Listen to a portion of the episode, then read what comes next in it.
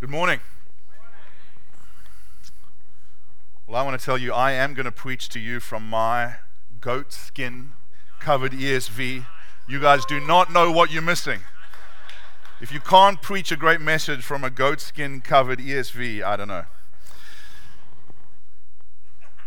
It is a uh, just a delight to be together with this incredible family, this army, this bride, and uh, it's it's appropriate for me to be able to talk to you on this theme after hearing from these intrepid, sacrificial brothers and sisters who are just giving their all uh, to see the Great Commission fulfilled by planting and strengthening healthy churches. And um, so this message is not a grumpy old guy, 50 year old, telling the next generation to suck it up, buttercup. Um, this is not that. Uh, I want to talk to you about managing the tension between self care and self denial. And it's something that I and uh, my wife and our team are wrestling through. Um, and every time I talk to any church leader, he's like, Man, you're hitting the spot. I'm asking the same questions. I don't pretend to have all the answers, but I do believe we have important questions to ask.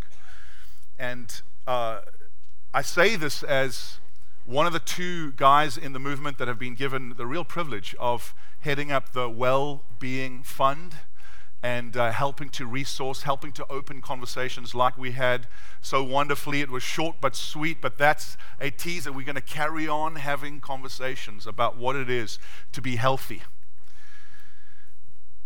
But how do we not get into what Martin Luther talked about, where history, particularly church history, is like a drunk man who falls off one side of the horse into a ditch, climbs up, gets on the horse and falls off on the other side into a ditch. How do we not, as we look at this real importance of self care, how do we not get into self protection? How do we not get into self absorption? Wisdom, in many ways, is learning to hold healthy tensions. Uh, Andy Stanley, and even mentioning that name gives me some tension. Uh, but in his book Deep and Wide, let's give credit where credit is due, said most situations in church are not problems to solve, they are tensions to manage. And, and obviously, some truths are not truth in tension. Jesus is Lord is not a truth in tension. Christ is risen from the dead is not a truth in tension. Uh, we are saved by grace through faith alone is not a truth in tension that the Word of God, whether it's wrapped in calfskin or not, is inspired, God breathed, is not a truth intention. It's a truth. So there are some biblical truths that are not truths intention, but many are. And so it requires wisdom. It requires discernment. There's not a recipe for it. It requires some balance. And I love that idea of the drunk guy falling off the horse because to stay on a horse requires tension, requires that we clench, put up our back straight. I'm not going to show you. I'm not a horse rider. But you know, if we are not willing to hold tension in our lives and our truths, what, what tends to happen is that our churches remain really small. Because, like a tent, a small tent doesn't need huge tension to hold it up. But it's super claustrophobic, and the people in there just kind of all think the same. But as our churches grow, as our mission grows, we have to have strong stakes and strong tent lines, cords, as Isaiah 54 says, to make room for people of different persuasions and different conviction. Does your church have room? If it doesn't, it's going to be cozy, but claustrophobic. And some of the truths intention that we have to hold in terms of wisdom or grace and truth or word and spirit, structure and flexibility, community and mission, the charismatic and the evangelistic, reverence and celebration, the now and the not yet. I might have just given you your next sermon series.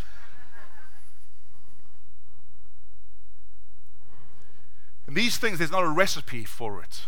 You've heard of that little cliche that knowledge is knowing that a tomato is a fruit.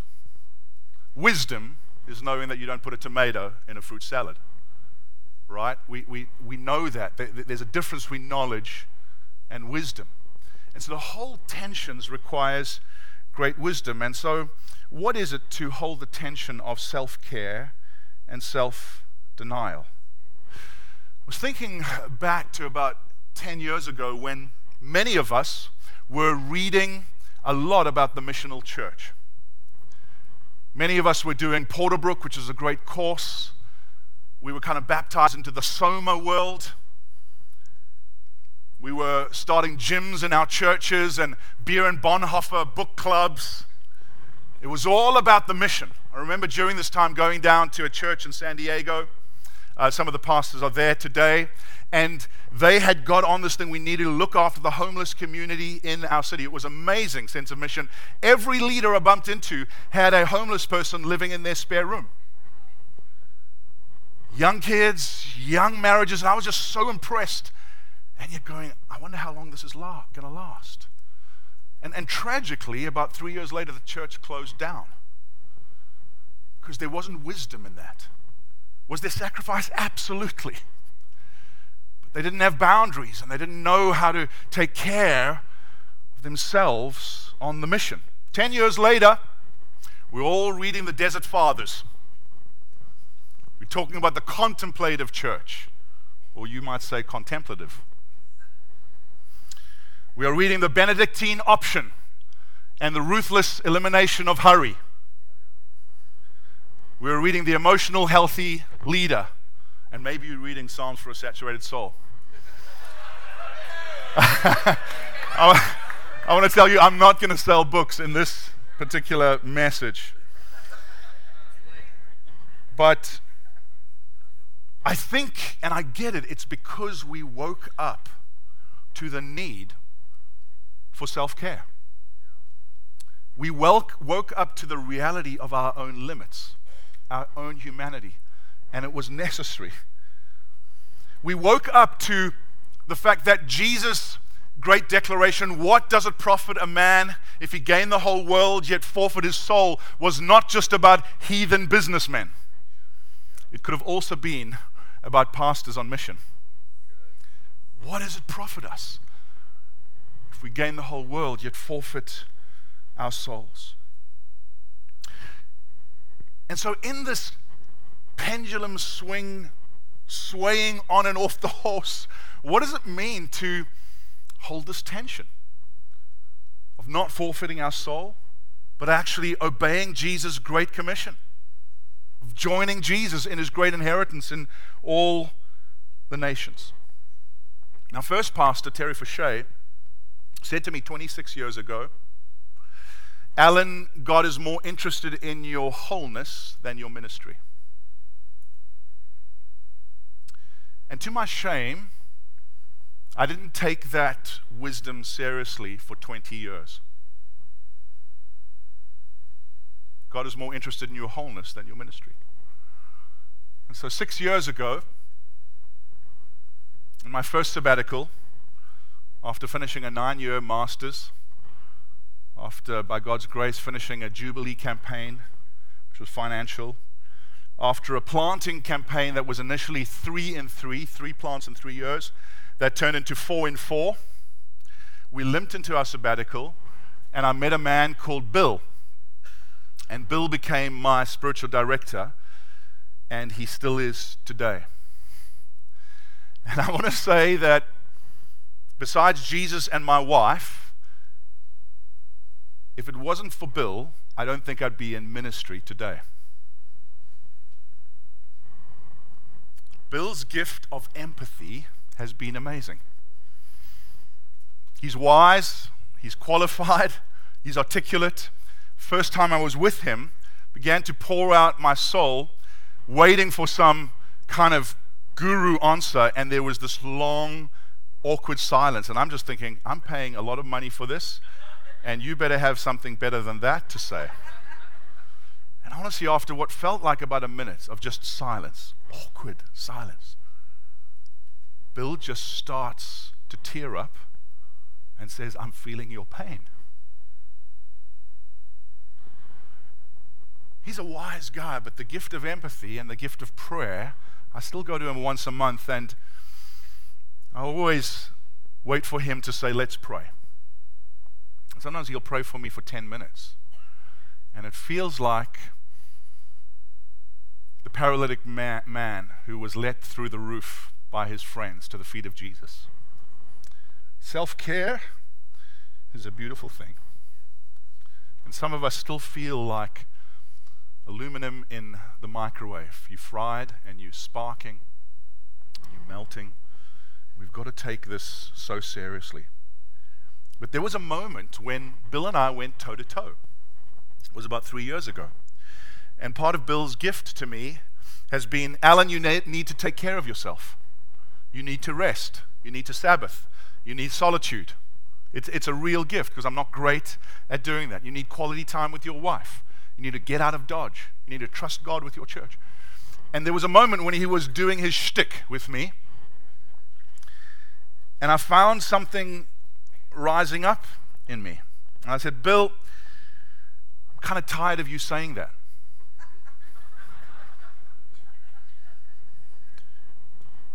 Because he said, I said, as a pastor, I keep on having people in my church saying, well, my counselor says I've got to love myself before I can love other people.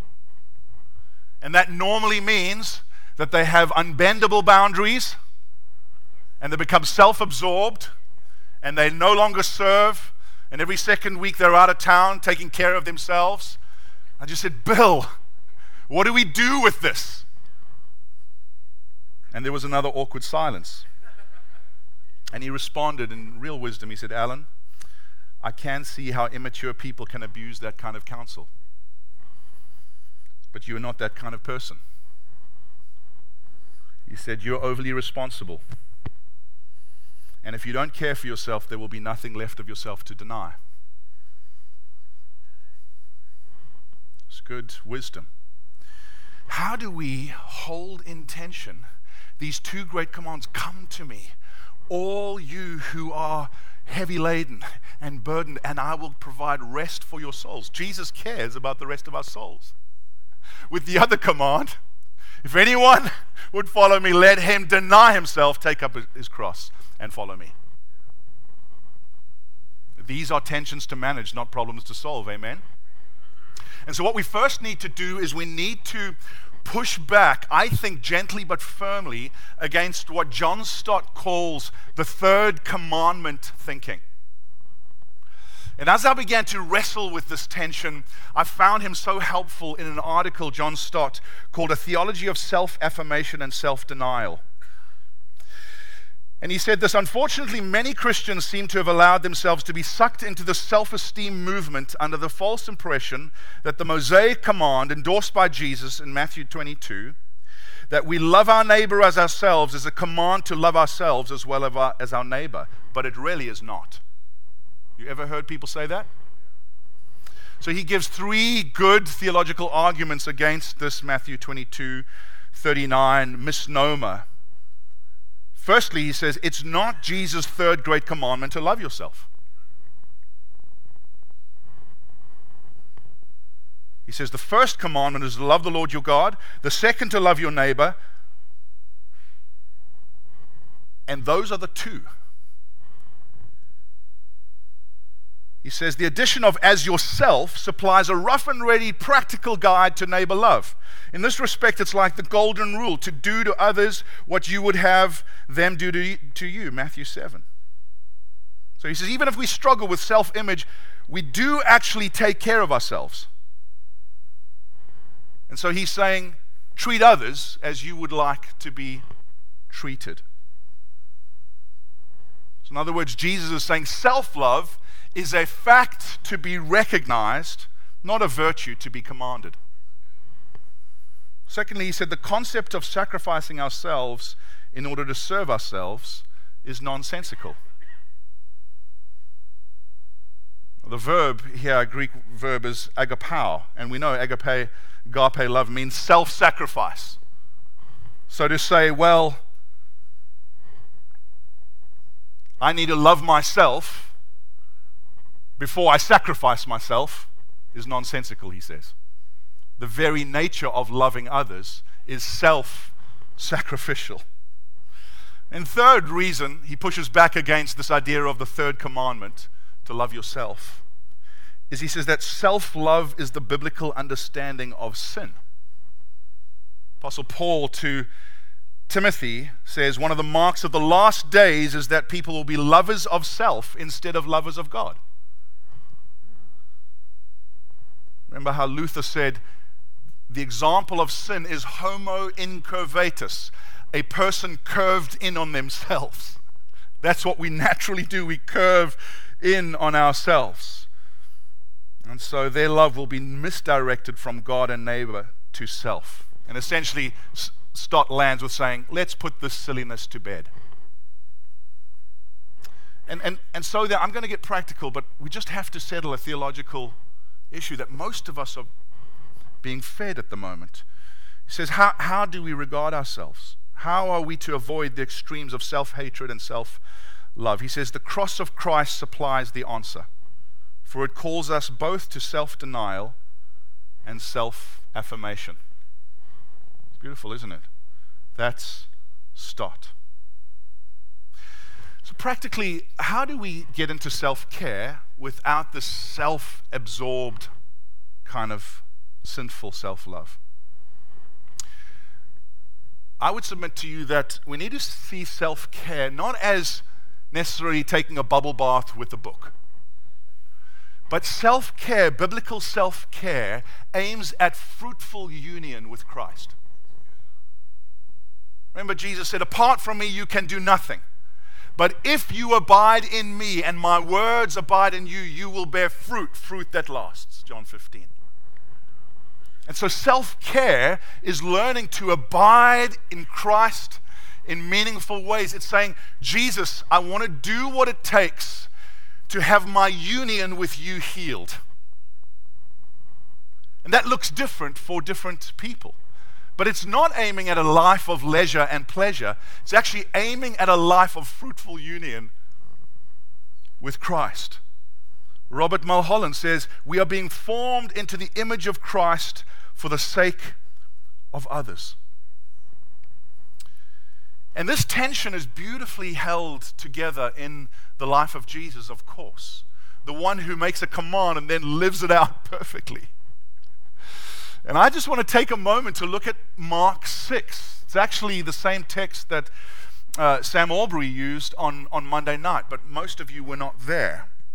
But there's this moment in Mark 6 where Jesus hears of his cousin John the Baptist being beheaded by Herod. There is grief. This is his cousin. This is the man that prophesied. This is the Lamb of God who takes away the sins of the world. He will baptize you with the Spirit and fire. The one who paved the way before him has now been beheaded. What grief. And so in verse 30, it says, The apostles returned to Jesus, told him all that they had done and taught, and he said to them, Come away by yourselves to a desolate place and rest a while. For many were coming and going, and they had no leisure even to eat. And they went away in the boat to a desolate place by themselves. That's beautiful self care, isn't it?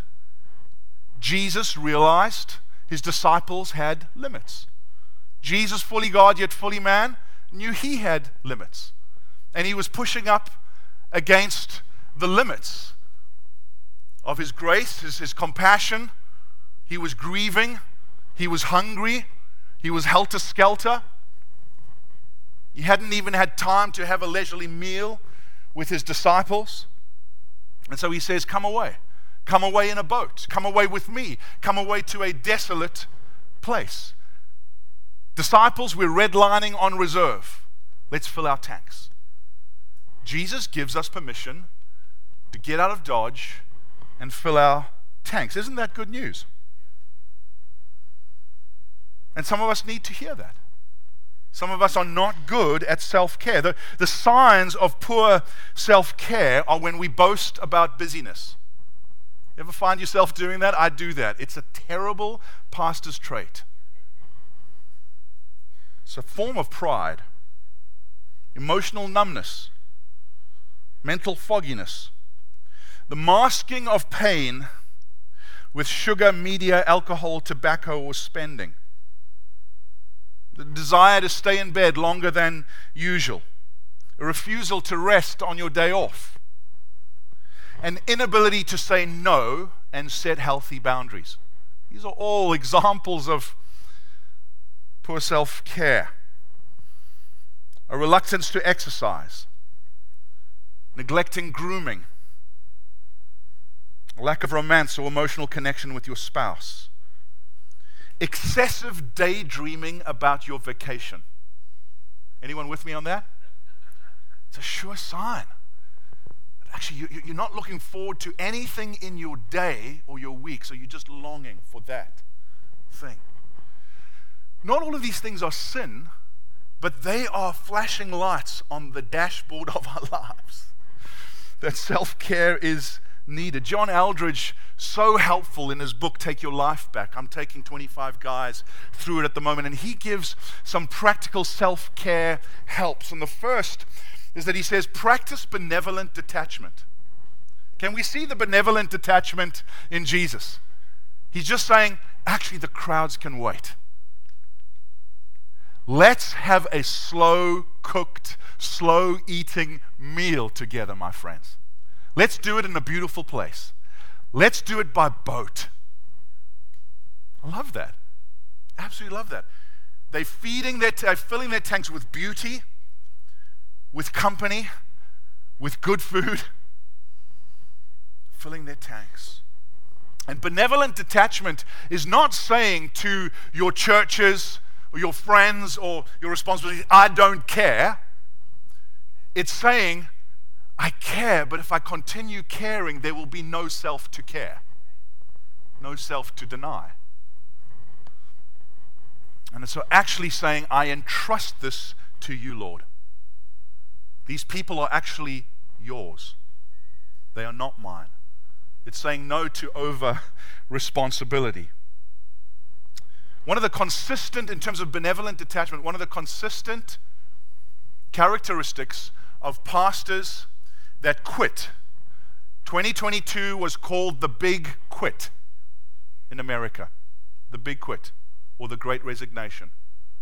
Over 40% of American pastors, when asked, said they were dreaming of quitting.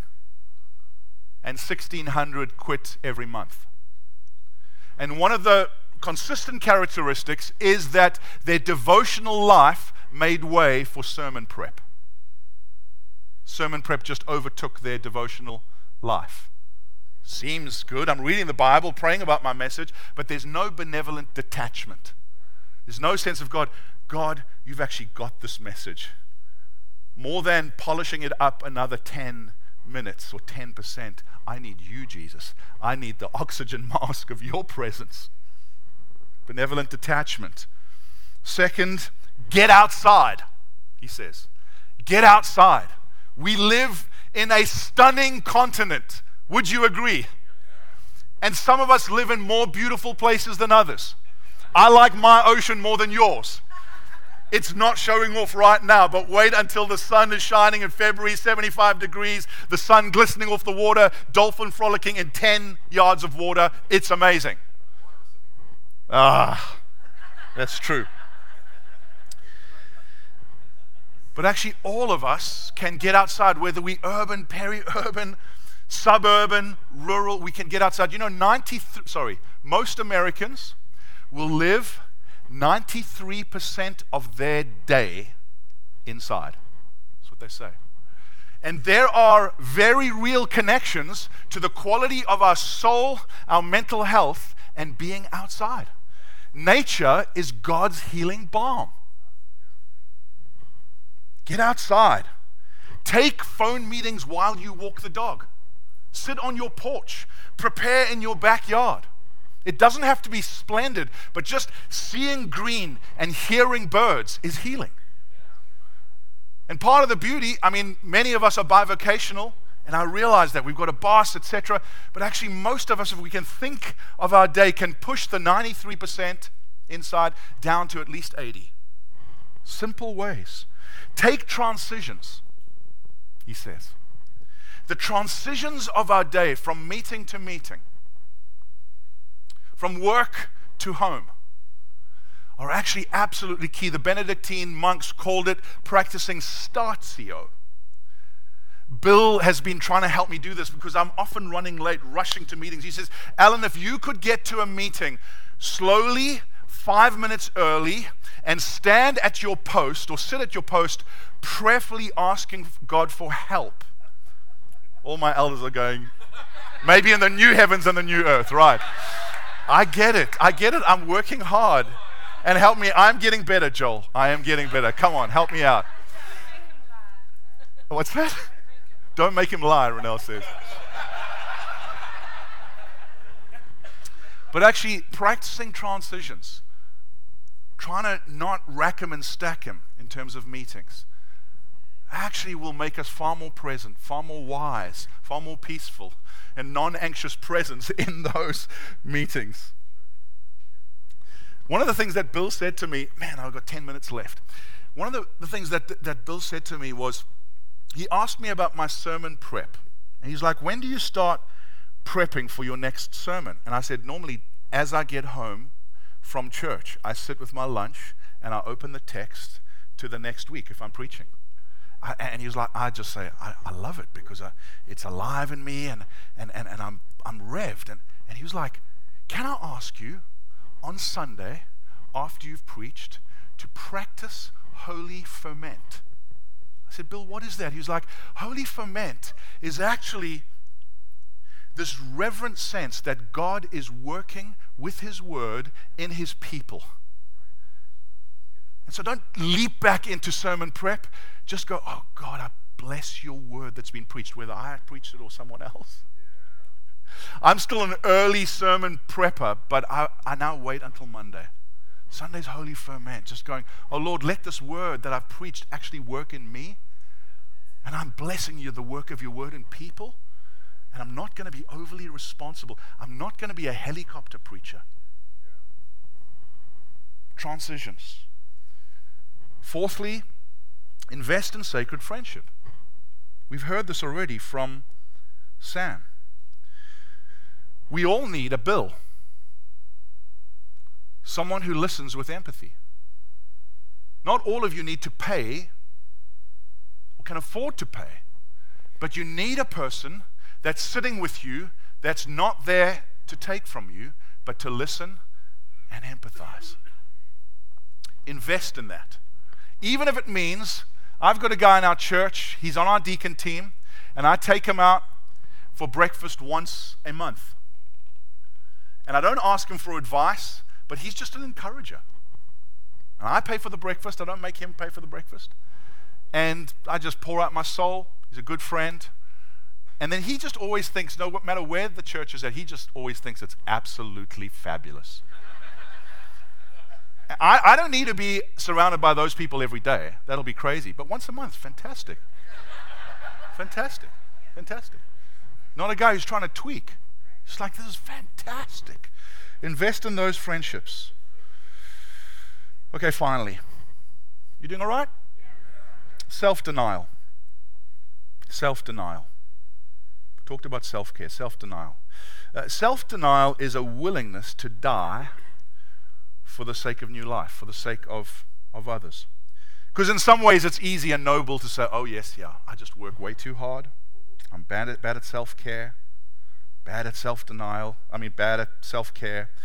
And so, you know, I just need to have a bubble bath or take transitions. But, but to actually say, no, no, my real problem is I've, I've got really weak at self denial.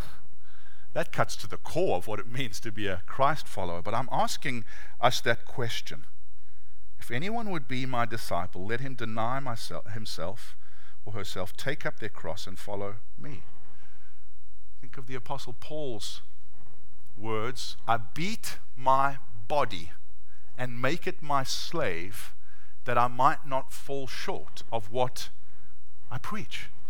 Self denial. And we see this tension beautifully in Jesus' life in Mark 33. After saying to his disciples, Come with me and rest a while, come in a boat, let's eat a leisurely meal. And he gets there and verse 33 says, Now many saw them going and recognized them, and they ran there on foot from all the towns and got there ahead of them. And when he went ashore, he saw a great crowd, and he had compassion on them because they were like sheep without a shepherd.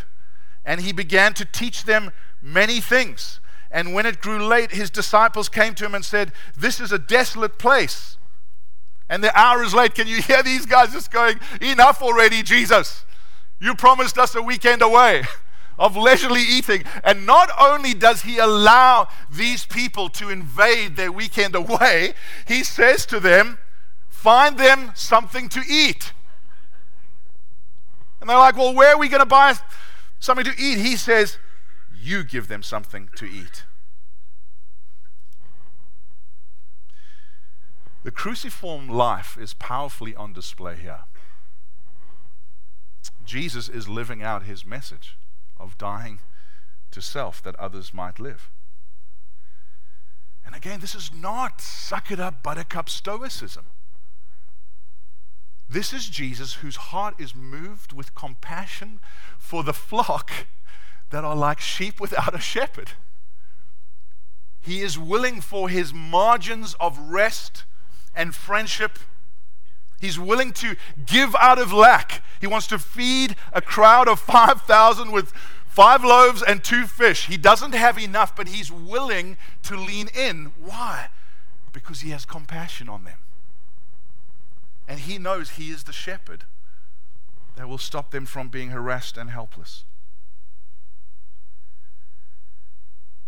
What's fascinating is at the end of this famous miracle, feeding of 5,000, verse 45, he says, And immediately, Immediately, Jesus made his disciples get into the boat and go on ahead of them to Bethsaida while he dismissed the crowd. Isn't that beautiful? Can't we see the sacrifice of Jesus saying, I'll close down the meeting. You guys get out of Dodge. I haven't forgotten the weekend away. I haven't forgotten self care. I haven't forgotten the boat. I haven't forgotten le- leisurely meals. Get out of Dodge. Beautiful.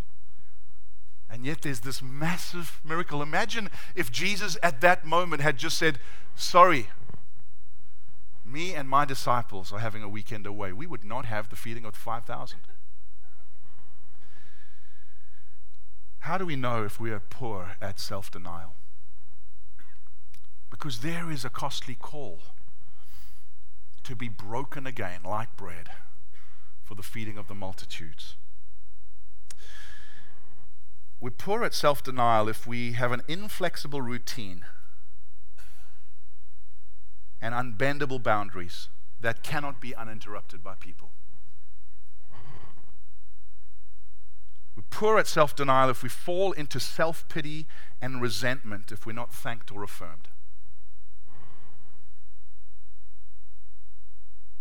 Poor at self denial if, when we get into conflict situations that are uncomfortable, we quickly use phrases like, I feel unsafe, I feel triggered, and we use them to escape not abusive situations, just uncomfortable ones. Now, we know there are some abusive situations that we do need to get out of. But, beloved, this is Jesus. He could have so easily used religious terminology to get out of this. But actually, it was you give them something to eat. Poor at self denial if we motivated more by duty than compassion. If we only give out of our abundance, not of our lack. If we resent people arriving at our house unannounced. If we have an on duty, off duty mentality. Sometimes I see that with pastors. If they're preaching, if they're hosting the meeting, worship leaders, they, they're on, they're on. But if we're not on, then we're just off. It's not the Jesus way. Beloved, how finally do we grow in self denial? Let's coach our families to be hospitable both in planned and interruptible ways. Some of the best things that we've done, we haven't always done well with our kids, but we've coached them to be interruptible. To share their food if people arrived unannounced. It's been a beautiful thing.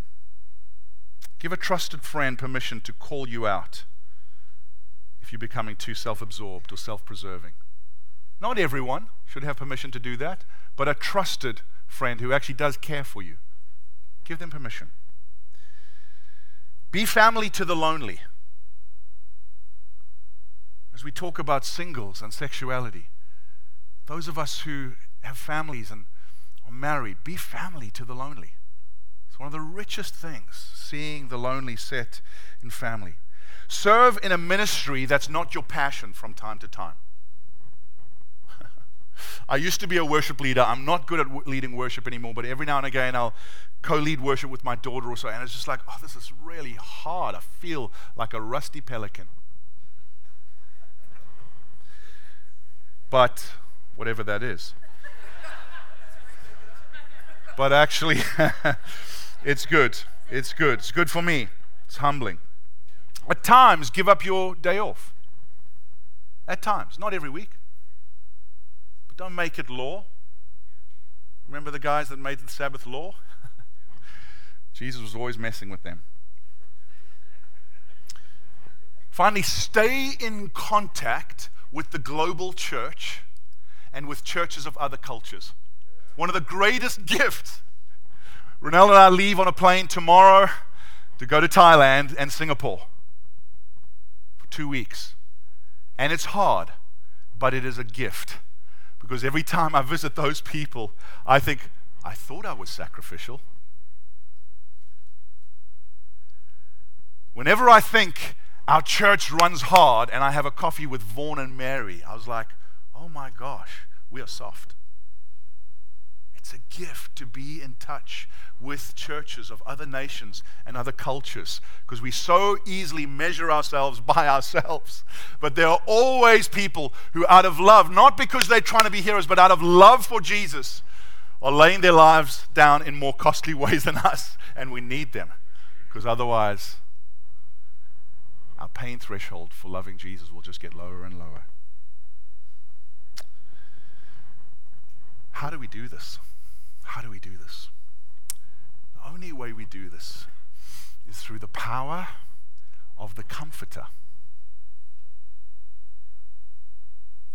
When I look at the person of the Holy Spirit in the life of Jesus, the same Holy Spirit that filled him with love, with the Father's love at baptism, Talk about self care. He heard his father say, You're my dearly beloved son with whom I'm well pleased. That same Holy Spirit drove him into the wilderness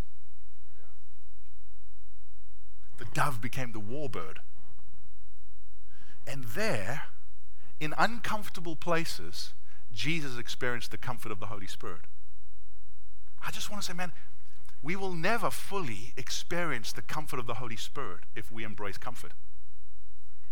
It's actually as we're willing to be led to places of discomfort that we experience the beauty of the Comforter. And so, Lord, we've run out of time. But we ask that your Holy Spirit would come and heal our hearts and fill our hearts with the Father's love. Lord, we thank you that you are the physician of the soul and you want us to be healthy and you want us to be full of love and joy. But, Holy Spirit, we give you fresh permission for the sake of the lost, for the sake of the nations, to lead us into uncomfortable places. And I pray for a fresh wave of spirit empowered self denial that doesn't neglect self care, but actually takes up our cross and follows Jesus, empowered by the Spirit and comforted by Him. Lord, we ask for wisdom to hold this tension. Everyone said, Amen. Amen. Amen.